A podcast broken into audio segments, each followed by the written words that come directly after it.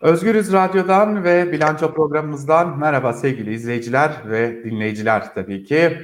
Haftanın son günündeyiz, Cuma günündeyiz ve yine Cuma günü genel yayın yönetmenimiz Can Dündar ile birlikte haftanın bilançosunu çıkaracağız. Az önce programa başlamadan önce de konuştuk. Zor bir hafta oldu. Sanırım değerlendirmelerimiz de öyle zor olacak hocam. Ne dersiniz? Aslında değerlendirmesi kısmen kolay çünkü neden olduğunu, nereden olduğunu, ne amaçla yapıldığını çok hepimiz biliyoruz artık. Bence evet yani benim için özel olarak Türkiye için genel olarak zor bir hafta oldu ama bir açıdan şuna seviniyorum. Bütün manzara net çıktı ortaya. Yani bu işin e, CHP özellikle Özgür Özel adını koydu. E, yani yargı içinde bir çete oluştu ve şu anlaşıldı ki bunlar birbirinden kopuk şeyler değil. Aslında sarayın emrinde bir e, giyotin çetesi e, yargıyı katlede katlede e, muhaliflere saldırıyor. Yani bunun özü bu. Bunun açığa çıkması, bunun kimler tarafından yapıldığının ismen ortaya konması çok önemli. Çünkü Altan sen de gözlüyorsundur, her gün medyayı izliyorsun. E, genelde biz mağdurların adını veriyoruz ama faillerin adı olmuyor hiç. Fotoğrafları evet. olmuyor hiç. Yani bunu kim yapıyor? İyi bu kadar adaletsizlik, haksızlık deniyor ama ya kim yapıyor, kim bu insanlar diye çok bilmiyorduk. Ee, bu sefer CHP gerçekten Özgür Özel özellikle çok ilginç hiç yapmadığı türden bir çıkış yaptı ve isim isim saydı ve hesap soracağını söyledi mecliste. Enis Berberoğlu kararından sonra. Ben bunun önemli olduğunu düşünüyorum. Çünkü bu insanların e, ileride hesap vereceklerini hissetmeleri lazım karar verirken. E, ve hani bu kadar sahipsiz, bu kadar tepkisiz olmadığını toplumun e, anlamaları lazım. O açıdan e, doğrusu önemliydi. Evet aslında belki biraz e, geçmişe gitmek gerekecek. E, malum ülkede yargıyı da varsa tabii ki diyoruz ama yargıyı tartışıyoruz. 2008 yılından bu yana ta Ergenekon operasyonlarından bu yana aslında yargıya ve yargıya müdahaleyi tartışıyoruz. Cumhurbaşkanı Erdoğan Ergenekon operasyonları için ben bu davanın savcısıyım demişti. Zekeriya Öz'e sahip çıkmıştı. 2009 yılında KCK operasyonları başlatılmıştı. Sonra bu operasyonları yapanlar e, Gülen cemaatinden yine tutuklanmıştı. O dönem yine e, gördüğümüz kadarıyla e, bu davanın e, davaya da müdahale edildiğini gördük. 12 Eylül 2010 referandumu Türkiye'de yargı açısından bir kırılmaydı. Çünkü e, HSYK, HSK oldu, yapısı değişti, üye sayısı arttırıldı ve 2010 e, seçimlerinde, HSK seçimlerinde ve 2014'te özellikle e, Gülen cemaatine ve AKP'ye yakın yargı mensuplarının nasıl e, yargıya e, doldurulduğunu gördük. E, yine e, 2012'de e, BDP'lilerin dokunulmazlıkları kaldırılırken, daha doğrusu kaldırılması gündeme gelirken Cumhurbaşkanı o dönem başbakandı ve çıkıp dedi ki biz yargıya gerekeni söyledik. Yine Aynı yıl Erdoğan yargıya müdahale ettiği gerekçesiyle e, verilen soruşturma önergesinden aklandı. 2013'te 17-25 Aralık operasyonları malumunuz. E, o dönemde savcılar alındı. 15 Temmuz'dan sonra büyük ihraçlar yaşandı. CHP'li Barış Yarkadaş gelenlerin yani 15 Temmuz ihraçları sonrası gelenlerin listesini açıkladı ve çoğunluğu AKP'nin teşkilatlarına üye avukatlardan oluşuyor dedi. Bu işin bir tarafı. Şimdi bir diğer tarafına baktığımızda yargıya müdahale karnesinde e, ne oldu o savcılar, ne oldu o hakimler diye baktığımızda çoğunun artık e, ya tutuklu olduğunu, ya meslekten ihraç edildiğini ya da ülkenin dışında e, yaşamak Bir kısmı burada evet. bir kısmı burada onu biliyoruz. E, bunların en büyük en büyük örneklerinden biri Zekeriya Ö. Bir diğer isim de Kozmik Oda'ya e, girilmesi talimatını imzalayan hakimlerden biri Dündar Özdemir. Yani bu iki insan e, bir dönem AKP'nin göz bebeğiyken şimdi burada değiller. Bunu neden anlattım? Az önce bahsettiğiniz gibi Özgür Özel'in altını çizdiği isimler var. E, bir mahkeme var. E, bundan dolayı anlattım. Acaba bunu görmüyorlar mı? Görmez olurlar mı? Çok iyi biliyorlar. Yani başlarına geleceği de biliyorlar ama birkaç nedeni olabilir bu tetikçiliği yapmalarının. Bir gerçekten hani samimiyetle inanmışlardır e, bu davaya. Hani ideolojik olarak bir tür askeri gibi e, hissediyordur kendini. Sen bir tarihçe verdin. Ben de izin verirsen biraz daha geri bir tarihçe vereyim. Ee, Adolf Hitler'in yargıçlarından bahsedeyim. Ee, onlar da bir ideolojik saplantı içindelerdi. Gerçekten Nazizmin dünyaya hakim olacağını düşünüyorlardı. Ve Hitler'in e, asla yıkılmayacağını, devrilmeyeceğini, Nazi ideolojisine inanmışlardı. E, ve şunu söylüyordu o dönemin yargısına hükmeden yargıç. E, biz yargıçlar bir karar verirken acaba Führer bizim yerimizde olsaydı ne karar verirdi? Bunu düşünerek karar vermek zorundayız. Bu tam aslında bugün Türkiye'ye hakim e, ideolojiyi gösteriyor bize. Yani Türkiye'de adalet de biraz böyle işliyor. Saray acaba benim yerimde olsaydı ne karar verirdi? Ee, burada da sonuca bakıyoruz. Almanya için büyük yıkım, Nazilerin çöküşü, Hitler'in feci sonu ve yargıçların yargılı koltuk, sanık koltuklarında oturup yargılandığı bir rejim. Ve Almanya için büyük utanç, hala temizlemeye çalıştıkları korkunç bir utanç dönemi. Elbette bu yargıçlar da daha önce Fethullahçı senin bahsettiğin yargıçlar, savcıların e, sonuçta geldiği yere gelecekler. Yani ya hapse ya yargılanma süreçlerine ya sürgüne gidecekler. Bunu görmemelerine imkan yok çünkü tarihte çok net açık görünen bir şey. E, keşke yol yakınken dönebilseler. Ama bence birçok bürokrat şu anda dönüş olmayan noktaya girdiğini görüyor. Yani şöyle düşün Altan, bir bir nokta var ki biz şunu zaman zaman görürüz. Mesela hükümetin gideceğini nereden anlarsın? Bürokrasi direnişe geçer. Yavaş yavaş karar kurar şeyi oynamamaya başlar. Ee, küçük kural değişiklikleri yaparlar. Emirlere uymamaya başlarlar. Orada anlarsın ki e, hükümet gidici. Yani bu çok iyi koku alır. Ee, geçenlerde konuştuğum bir siyasetçi bana e, bürokraside ciddi bir direnişin başladığını söyledi. Şimdi tabi bürokrasi deyince de yekpare bir bütün değil. Sonuçta bir e, artık dönüşü olmayanlar var. Onlar şunu biliyor. Durursak düşeriz. Ve artık kaderini sarayın kaderiyle eşitlemiş durumda. E, dolayısıyla onlar için dönüş yok bence. Çünkü yar, yani yargılanmamak için her şeyi yapacaklar ve bugüne kadar kazandıklarını kaybetmemek için. E, o yüzden bir dönüşü olmayanlar var. Bir kararsızlar var. Ya acaba şu anda e, dönsem geri e, ya da entegre olmaya devam mı etsem kararsızlığında olanlar var. Onlar hükümetin gidişatına bakıyorlar ama bence daha çok muhalefete bakıyorlar. Yani muhalefette acaba e, bir ışık var mı? Yani ben dönersem bana sahip çıkarlar mı diye düşünenler var. Bir de çoktan kararını verip artık frene basmış olanlar var. Ben onların da ciddi bir oranda olduğunu düşünüyorum. Yani yapmayalım çok tehlikeli. Yarın çok ağır hesap sorarlar. Biz artık bu suça ortak olmayalım diyenler de var. E, dolayısıyla hani üç kategoride böyle bir bürokrat e, şeyi var. Bunun içinde asker ve polis de dahil. Bunu da söylemek lazım. E, son Ege krizinde gördük. Askerin bir kısmının e, özellikle talimatlar konusunda duralım bir düşünelim demeye başladığını. Bu önemli bir göstergeydi. E, ben inanıyorum ki yargı içinde de özellikle son dönemde şu son bir haftada olup bitenden sonra çok ciddi oranda bir e, huzursuzluk olduğunu tahmin ediyorum. Yani e, geçen haftayı hani Türkiye'nin son 10 yılında tarif et dersek önemli kırılma noktalarından biriydi bence. E, Birçok açıdan bir defa e, çok alenen e, bir yargı çetesinden söz edildi, deşifre edildi ve bu yargı çetesi e, açıkça anayasayı aldı ve Anayasa Mahkemesi'nin önüne attı. Biz 2002'den bu sahnenin neye mal olduğunu çok iyi biliyoruz. Yani anayasa fırlatma hadisesinin. Bu fırlatma hadisesini yaşadık geçen hafta. Ve hemen dolarda etkisini gördük, ülkede etkisini gördük, huzursuzluğu gördük. İlk kez yıllardır ses vermeyen cumhurbaşkanları ses vermeye başladı. Ahmet Necdet Sezer, Ahmet Necdet Sezer ortaya çıktı. Abdullah Gül ilk defa Tayyip Erdoğan'ın ismini vererek e, huzursuzluğunu, e, kaygılarını ortaya koydu.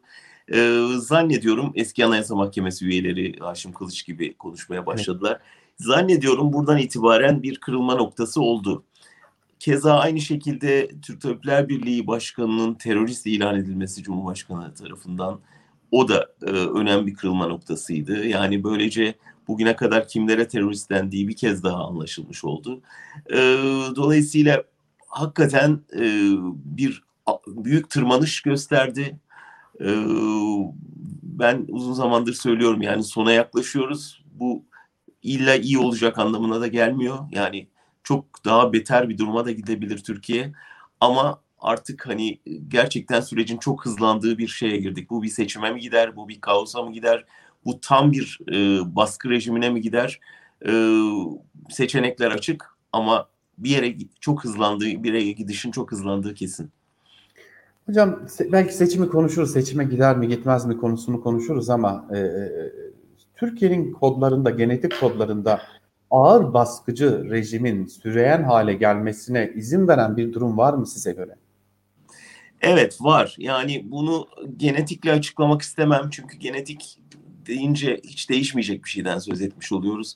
Halbuki bu değişebilecek bir şey. Yani toplumsal mücadeleler tarihi bunun değişebileceğini gösteriyor bize. Ama e, ne yazık ki böyle bir otoriter e, rejim özlemi var. E, bunun birkaç nedeni var. Bir, birinci sıraya ben örgütsüzlüğü koyarım. Çünkü e, genelde örgütsüz kitleler ve bilinçsiz kitleler bir otoriter rejim altında yaşama isteği duyarlar, duyarlar çünkü korkarlar, korkudan kaynaklanır. Yani baskıdan korkarlar, ortada kalmaktan korkarlar, parasız kalmaktan korkarlar.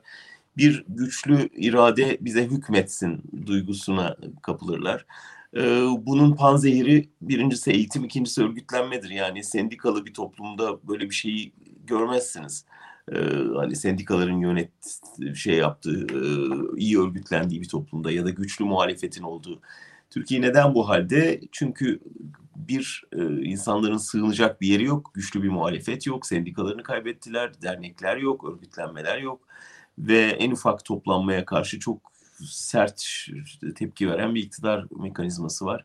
E, sığınabileceğiniz bir hukuk düzeni yok. E, dolayısıyla üniversiteler sessiz. Hani bunları açıklayacak insanlar da yok. Böyle bir durumda toplumların e, otoriter yönetim, güçlü şef, reis aramasını siyaset biliminde açıklayabiliyoruz. Ee, ve dediğim gibi bunu siyasal genetikle açıklamamak lazım. Ee, mesela 1960'larda böyle bir özlemi yoktu toplumun. Yani e, hani koalisyonlarla uzlaşmaya dayalı rejimlerle yönetilen toplumlarda bunu görmüyoruz. O yüzden çaresiz bir şey değil ama ne yazık ki şu anda Türkiye'nin bir gerçeği. Biraz da erken seçimi konuşmak gerekecek sanırım. Biz erken seçimi e, muhalefet konuşuyor bu defa. Uzun süredir belki Türkiye'de ilk defa e, yani MHP lideri Devlet Bahçeli pek muhalefet e, sınıfına koymamak gerekiyor. Özellikle belki de son 4 yıllık 5 yıllık pratiği gereğince ama Tam ee, nereden başladı? Ben kaçırdım işin başını. Altan sen daha yakın izliyorsun. CHP yani. lideri Kılıçdaroğlu bir televizyon kanalında çıkıp Devlet Bahçeli'ye bir çağrı yaptı. Zaten öncesinde evet e, diğer muhalefet partileri erken seçimi konuşuyordu ama... Söylüyorlardı evet daha evet. öncesi var yani biraz. Ama ana muhalefet partisi lideri Kılıçdaroğlu e, biz seçimi düşünmüyoruz demişti bir süre önce. Ama evet. bir anda çıkıp e, yanlış hatırlamıyorsam Halk TV ekranlarında olması lazım. Çıkıp Devlet Bahçeli'ye seslendi ve şunu söyledi. Eğer bu ülkeyi seviyorsan artık çıkıp yeter deyip bir an önce ülkeyi erken seçime götür dedi. Devlet Bahçeli'ye hitaben bunu söyledi. Tabi e, sustular, konuşmadılar. İktidar temsilcileri ya da koalisyon temsilcileri konuşmadılar. Ve e, önce salı günü bir konuşma yaptı Devlet Bahçeli. Bu erken seçime gerek yok dedi. 2023'e kadar da yolumuz devam edecek. Adayımız da Recep Tayyip Erdoğan'dır dedi. Ardından Cumhurbaşkanı Erdoğan bir konuşma yaptı ve erken seçimler kabile devletlerinde olur dedi. Tabii e, bunu Özgür Özel iyi bir fırsata çevirdi. İyi bir pastı çünkü ve evet. Özgür Özel bu pası iyi değerlendirdi. E, bir geçmiş hatırlatması yaptı. Sadece AKP döneminde gerçekleştirilen 5 seçimden 3'ünün erken seçim olduğunu söyledi. Ve bunlardan ikisinin de Devlet Bahçeli'nin eliyle olduğunu söyledi. Biri 2015'te, biri 2018'de. Evet 2007'deki erken seçim biraz e, bir anayasal krizden ortaya çıkmıştı. Bir 367 krizinden ortaya çıkmıştı ama diğer iki seçimin e, mimarı önce Devlet Bahçeli ardından ona okey veren Cumhurbaşkanı Erdoğan'dı. E, hal böyleyken bu erken seçim tartışması olacak mı olmayacak mı tartışması büyüdü. Bugün Davutoğlu da konuştu. Davutoğlu da çıkıp e, onlar hafıza kaybı yaşıyorlar dedi. E, kabile devleti hatırlatmasına cevaben çünkü 3 erken seçimi kendisi de hatırlatmış oldu. Totalde baktığımızda Ankara'da farklı farklı senaryolar var tabii. E, bugün birkaç defa Özgürüz Radyo'yu dinleyenler duymuştur. Hani ben e, erken seçim lafını e, yaydan çıkan oka benzetiyorum. Hani o laf ağızdan çıktı mı bir yerlere muhakkak gidiyor. Türkiye'de hep bunu gördük çünkü. Doğru. E, tabii bu defa olur mu olmaz mı bunu e, iktidarın tavrı belirleyecek ama e, Ankara'da konuşulan senaryo bahar ya da yaz aylarında bir karar alınabileceği ve böylelikle sonbahara doğru da Türkiye'nin bir erken seçime gidebileceği noktasında. E, gider mi gitmez mi biraz belki fal bakmak olacak ama e, olası bir erken seçimde muhalefet ne yapacak sorusu belki daha önemli bir soru bizim için. Çünkü lidersizlik gibi bir sorun var. En azından halkın dönüşü bunu gösteriyor. Siz ne dersiniz? Ben açıkçası iktidarın e, bu, bu konuyu çok gündeme getireceğini düşünmüyorum. Yani bundan kaçınacaklarını düşünüyorum. Mümkün olduğunca kaçınacaklarını düşünüyorum.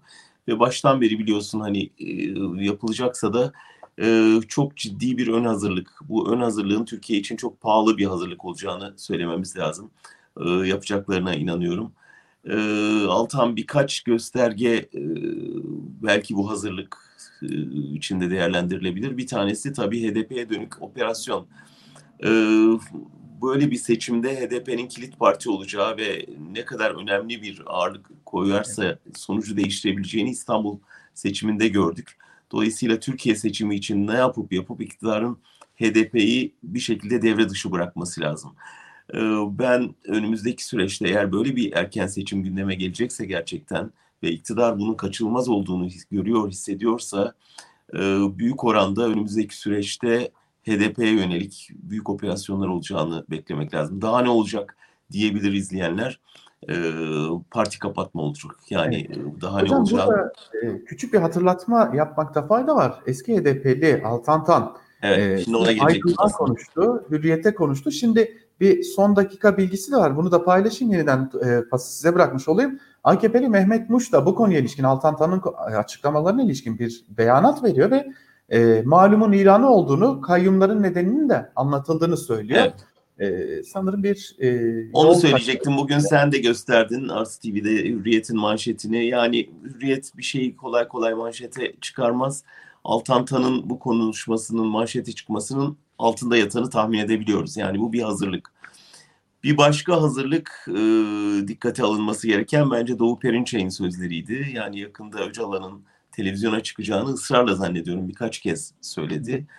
Ee, evet yani bu bunun da benzer bir hazırlık olduğunu e, düşünüyorum. Eğer böyle bir hazırlık varsa gerçekten ne diyeceği önemli elbette ama sadece bir seçim boykotu e, çağrısı bile e, bütün dengeleri alt üst edebilir. O yüzden e, yani evet senin de dediğin gibi erken seçim lafı bir kez ağızdan çıktıktan sonra kolay kolay ülke sandıksız kalmıyor. Ama bunun hangi koşullarda yapılacağını şu anda belirleyecek olan iktidar gibi görünüyor. Yani muhalefetten ciddi bir hazırlık görmüyoruz bir türlü. E, bu böyle bir dalgayla ancak olabilir ve bu dalgayla da hükümetin e, ömrünü uzatmaya hizmet edebilir. E, ve burada dediğin gibi muhalefet önemli olan ne yapacak? Yani hala e, birbirleriyle nezaket ziyareti yapıp gülümseyerek pozlar mı verecekler yoksa tamam biz bir arada hazırız hadi hodri meydan diyebilecekler mi? Bunu diyemedikleri sürece e, korkarım erken seçim çare değil e, kabus olabilir. Hatta e, bir tık ileri götürelim e, mevcut rejimin tescillenmesi için de bir e, ortam. Tabii tabii yani Erdoğan'ın ömrünü uzatır, e, iktidarın ömrünü uzatır, e, MHP, AKP kenetlenmesini artırır ve ciddi bir alternatif ortaya konulamadığı sürece o Türkiye'nin üçüncü büyük partisi görünen kararsızlar e, yeniden iktidara dönebilirler her şeye rağmen. E, o yüzden e, böyle ulu orta erken seçim çağrısı yapmak yerine gerçekten bir arada durup bir demokratik cepheyi inşa etmesi lazım muhalefetin. Tabii hocam burada Özgür Özel'i bugün çok konuştuk ama e, dikkat çekici bir profil çizmeye başladı son zamanlarda Özgür Özel. E, muhalefet içinden bu tarz sesleri çok duymuyoruz. Hele ki CHP içinden çok duymuyoruz. Bir e, ton var. O tonun üstüne pek çıkmaz CHP e, yönetici. Doğru. Ama Özgür Özel o tonun üstüne çıktı. Ne düşünüyorsunuz? Ben yani kişisel bir şey olduğunu zannetmiyorum. Parti kararı olduğunu düşünüyorum. Yani orada bir e, Kılıçdaroğlu'na daha akil adam statüsü verildi. O çok yüksek perdeden konuşmamaya biraz daha e, diğer muhalefet liderlerini de katılabileceği bir ton tutturmaya çalışıyor. Partinin görüşünü belir, e, verme e, görevi Özgür Özel'e verildi zannediyorum. Kılıçdaroğlu'nun söyleyeceği sözlerin işte hem Ali Babacan hem Davutoğlu hem Akşener'in tonuna yakın tutmasına çalışıyorlar gibi hissediyorum. Buna karşın e, CHP'nin tabanının e, sesine e, tercüman olacak isminin Özgür Özel olarak seçildiğini düşünüyorum. Doğru bir seçim. Çünkü gerçekten artık hani daha da mı konuşmayacaksınız, daha ne kadar bekleyeceksiniz noktasına gelinmişti. Meğer Enis Berberoğlu kararının çıkması gerekiyormuş. O zaman Enis Berberoğlu kararının üzerinden belki biraz daha yargıyı konuşmak gerekecek. Çünkü e, sizi de ilgilendiren bir kısmı var. Tam evet. 35 yıllık bir hapis cezası istendi. E, artık yargıyı belki konuşmanın bir anlamı yok ama bu ısrarın sebebini hem Enis Berberoğlu için bunu görüyoruz hem sizin için bu ısrarı ve inadı görüyoruz. Ne oldu da e, bu MİT tırları tırnak içerisinde söylüyoruz. Davasındaki bu ısrarın, bu inadın sebebi ne? Tek açıklaması var. E, suçluların telaşı. Yani burada bir bir suç işlediler ve bu seç, suç çok net bir şekilde ortaya kondu. Yalanlayamadıkları bir şey oldu. Çünkü iyi kötü öbür şeylerde işte öyleydi değildi tartışabiliyorlardı. Burada ona bile gerek duymadılar. Daha doğrusu bir çare bulamadılar ve itiraf etmek zorunda kaldılar. Ee, şimdi bunun sonuçlarından korkuyorlar. Ee, bunun işte bana yönelik savcılık e, hem iddianamede var hem savcının esas hakkındaki mütalasında var. E, bu iktidarı uluslararası mahkemelerde yargılatmaya dönük bir çaba diye niteliyor. Haberin böyle bir iddiası yok sonuçta bir haberden bahsediyoruz ama e, bu iktidardaki korkuyu gösteriyor aslında savcının esas hakkındaki mütalası ve hem MIT'i kollamaya dikkat edersen son dönem birçok gazeteci yargılaması ya da tutuklaması evet. aslında istihbarat teşkilatının özellikle yurt dışı operasyonlarına dönük. Çünkü e, bunun uluslararası yankılarından, yansımalarından korkuyorlar. Gelen tepkiler ortada. Amerika'dan Rusya'ya, Avrupa Birliği'ne kadar. Türkiye her açtığı yeni cephede yeni başına belalar açıyor. E, keşke iktidar diyebilseydim ama Türkiye'nin başı belaya giriyor. E, Ege'de başımız belada, Libya'da başımız belada, Akdeniz'de, Kafkaslar'da başımız belada, Avrupa'da, Amerika'da başımız belada bu kadar bir dünyada başını belaya sokmuş bir iktidar. Üstelik bu kadar yolsuzluğa, hırsızlığa bulaşmışken ve vatandaşın cebinden çalmışken elbette korkacak. Ve ben bize yönelik bütün bu cezaları, bütün bu iddiaları bu korkuya bağlıyorum. Ve aslında kendilerinin yargılanacağı maddelerden, kendilerinin alacağı cezaları bize yüklemeye çalıştıklarını düşünüyorum.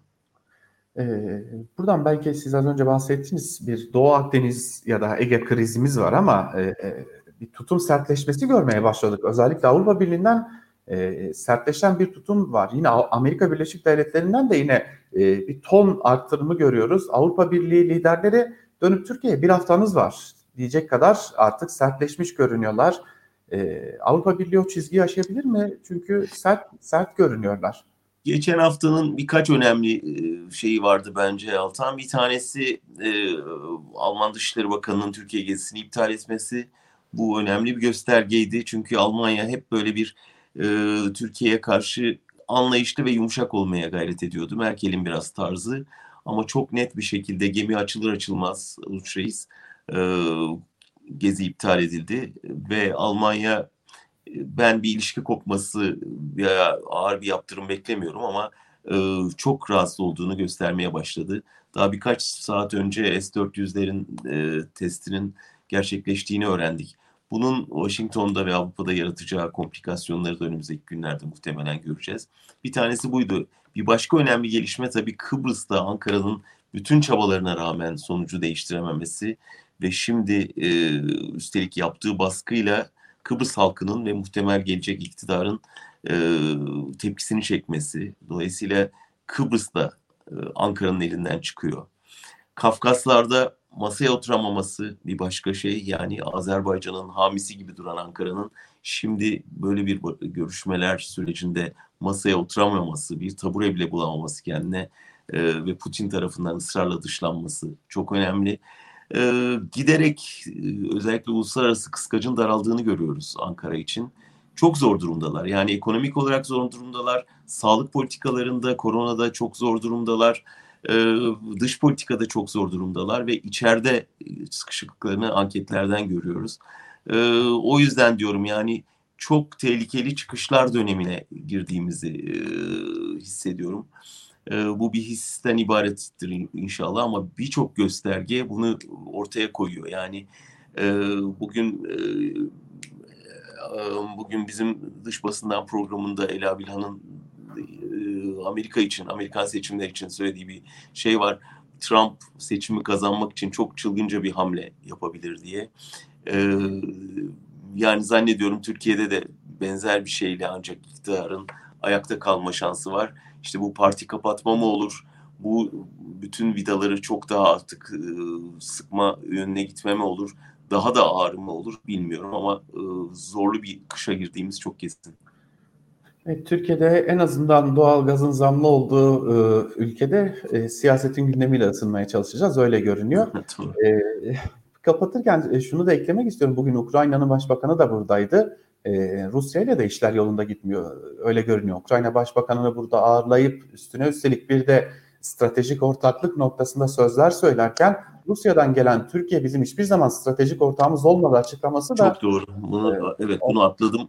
Ee, bir önemli gelişme de oydu. Bu S-400'lerin test edilmesi Rusya'nın e, ne kadar e, gazını alır öyle söyleyeyim. E, ne kadar tepkiyi yatıştırır ben hiç sanmıyorum. Çünkü gerçekten dediğin ayrıntı da çok önemliydi. Çünkü Çavuşoğlu daha önce Rusya stratejik ortağımız demişti.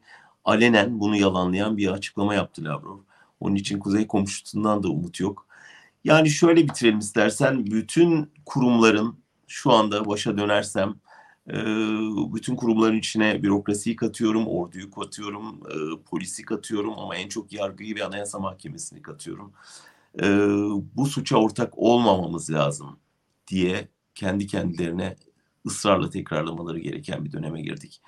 Anayasa Mahkemesi'nin bir karar almadan dağılması gerçekten onlar açısından son derece utanç vericiydi. Yani bir mahkeme verdikleri kararı yırtıp attı ve Anayasa Mahkemesi e, üç buçuk saat toplantı yapıp gık demeden dağıldı. Bunun bedelini ödeyemezler. Yani bu, bu bunun çok ağır bedelleri olur. Bu, bu ülkede hukuku hem de kendine doğrudan hedef alındığın bir ortamda savunamamak, e, o yüksek yargıçların e, o cübbeleri giymeye hakkı yok artık. E, o yüzden herkesin tekrar şapkasını önüne koyup cübbesini çıkarıp bir daha düşünmesi lazım. Biz bu suça ortak olmaya devam edecek miyiz yoksa artık demokratik bir Türkiye için e, biz yokuz bizden buraya kadar bundan sonrasını yoluna gidenler yargılanmayı göze almalı. Böyle düşünmeler lazım. E, siz noktayı koydunuz aslında biz de son cümleyi söylemiş olalım. Bilanço programı yoğun haftanın son gününde e, bütün bir haftayı değerlendirmeye çalıştı. Genel yayın yönetmenimiz Can Dündar ile birlikte e, haftanın kısa bir özetini sizler için çıkarmaya çalıştık. Sevgili Can Dündar'a da çok teşekkür ederiz bu haftada zaman ayırdığı için. Sağ olasın Altan. İyi yayınlar olsun. Evet, çok teşekkür edelim genel yayın yönetmenimize bir kez daha ve bilanço programını bu haftalıkta noktalamış olalım. Haftaya umarız iyi konuları konuşacağımız bir bilanço programıyla sizlerle birlikte oluruz. Hoşçakalın.